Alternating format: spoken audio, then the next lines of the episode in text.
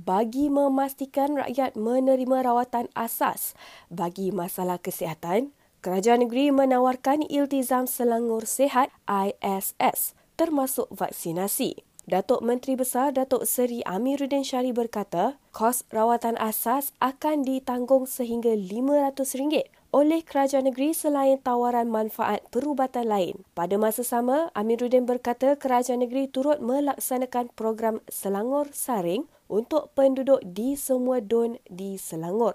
Pada minggu ini, Selangor Saring meliputi kawasan Don Meru, Sementa, Selat Kelang, Kampung Tungku dan Bukit Gasing.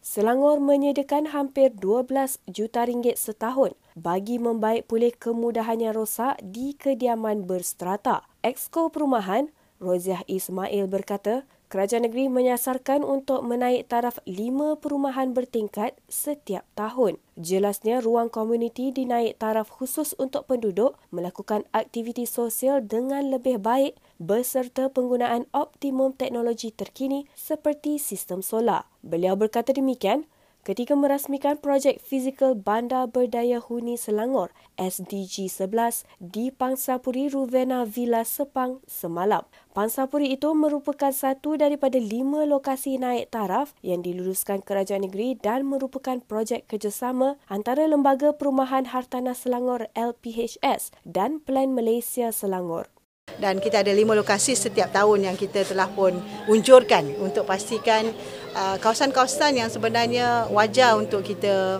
tambah nilai. Selain daripada macam hari ini kita tengok uh, komuniti ruang komuniti yang baik macam ni kita ada juga uh, kebun komuniti kita ada juga ruang komunal komunal yang lain kita tu, uh, hidupkan. Tujuannya adalah untuk kita uh, harap penduduk sekitar boleh uh, bersosial dengan lebih baik eh bersosial dengan baik. Dan di sini juga sebenarnya tempat uh, kita mahu lihat penggunaan semaksimum mungkin teknologi terkini iaitu solar dan sebagainya dapat diguna pakai. Pangsapuri Ruvena Villa Sepang kini berwajah baru dengan pelbagai kemudahan selepas kawasan lapangnya dinaik taraf menerusi projek fizikal Bandar Berdaya Huni Negeri Selangor SDG 11 yang dipertua Majlis Perbadaran Sempang Datuk Abdul Hamid Hussein berkata Projek yang bermula Februari lalu berjaya disiapkan dua bulan lebih awal menerusi dana RM140,000 daripada kerajaan negeri. Menerusi projek itu, beberapa kemudahan di kawasan lapang Pangsapuri berkenaan dinaik taraf, antaranya taman permainan kanak-kanak, tapak bersenam dan refleksologi, kolam, wakaf selain pemasangan lampu solar dan papan tanda. Abdul Hamid berharap kemudahan berkenaan memberi manfaat kepada 3,500 isi rumah yang menghuni 900 unit membabitkan 22 blok di Pangsapuri itu.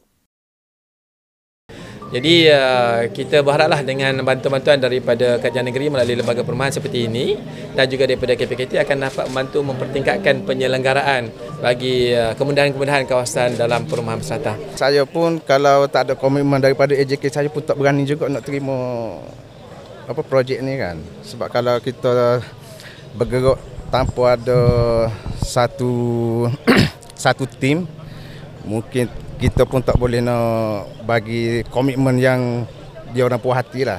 Uh, saya takut nanti projek ni gagal disebabkan tak ada komitmen daripada apa ahli jabatan kuasa JMB. Kerajaan negeri bersedia untuk memberi bantuan lain yang diperlukan mangsa banjir di Baling Kedah terutamanya mereka yang kehilangan rumah. Exco Pembangunan Luar Bandar Borhan Aman Shah berkata, Cadangan mengenai perkara itu akan dibawa ke dalam mesyuarat Majlis Mesyuarat Kerajaan Negeri MMKN. Katanya, Lembaga Zakat Selangor LZS merupakan antara agensi yang ingin membantu membaik pulih rumah-rumah mangsa yang kehilangan akibat banjir yang berlaku pada 4 Julai lalu. Beliau berkata demikian ketika ditemui selepas menyerahkan bantuan meliputi wang tunai RM100, tilam, bantal dan selimut kepada 163 penduduk terkesan di Surau An-Nur Taman Mesra Kupang Kedah baru-baru ini yang turut dihadiri Exco Perumahan Roziah Ismail serta Setiausaha Kerajaan Selangor Datuk Haris Kasim. Misi Selangor Penyayang siri kedua pada 20 dan 21 Julai lalu disertai 150 anggota skuad pasukan tindakan segera pantas dari 12 pihak berkuasa tempatan, sukarelawan Selangor dan tim Selangor.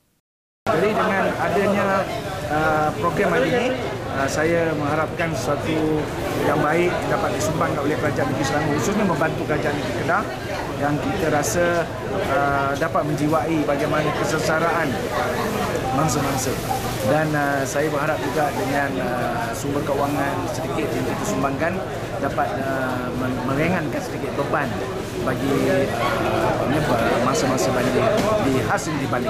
Saya dimaklumkan tadi kepentingan zakat Selangor ya akan juga masuk untuk bantu untuk baik pulih rumah dan sebagainya. Jadi kita harap boleh uh, dapat daripada kerajaan negeri Selangor uh, zakat Selangor untuk membantu baik pulih rumah bagi yang total loss ya, yang kehilangan terus. Pengalaman kita ada ini dan disaksikan oleh tuan-tuan badiki kita daripada Datuk SS esko-esko yang ada mungkin kita akan bincangkan apakah lagi bantuan yang boleh kita beri selanjutnya kepada penduduk sekitar Petaling Jaya. Jangan lupa bawa keluarga dan sahabat handai ke program Jelajah Selangor Penyayang di daerah Petaling. Bertempat di dataran Boulevard Laman MBPJ Petaling Jaya esok Ahad 24 Julai 2022 bermula 8 pagi hingga 5.30 petang. Pelbagai aktiviti menarik akan diadakan termasuk cabutan bertuah dengan hadiah utama motosikal Suzuki Rider R150 dan persembahan selebriti terkenal tanah air seperti Ernie Zakri dan Hazama. Sekian semasa hari ini, terus layari platform digital kami dengan carian media Selangor dan Selangor TV. Dewan Undangan Negeri Selangor kembali bersidang. Jangan lupa saksikan mesyuarat kedua penggal kelima Dewan Negeri Selangor yang ke-14 tahun 2022 bermula 25 Julai 10 pagi. Ikuti perbahasan dan sesi soal jawab secara langsung hanya di selangortv.my.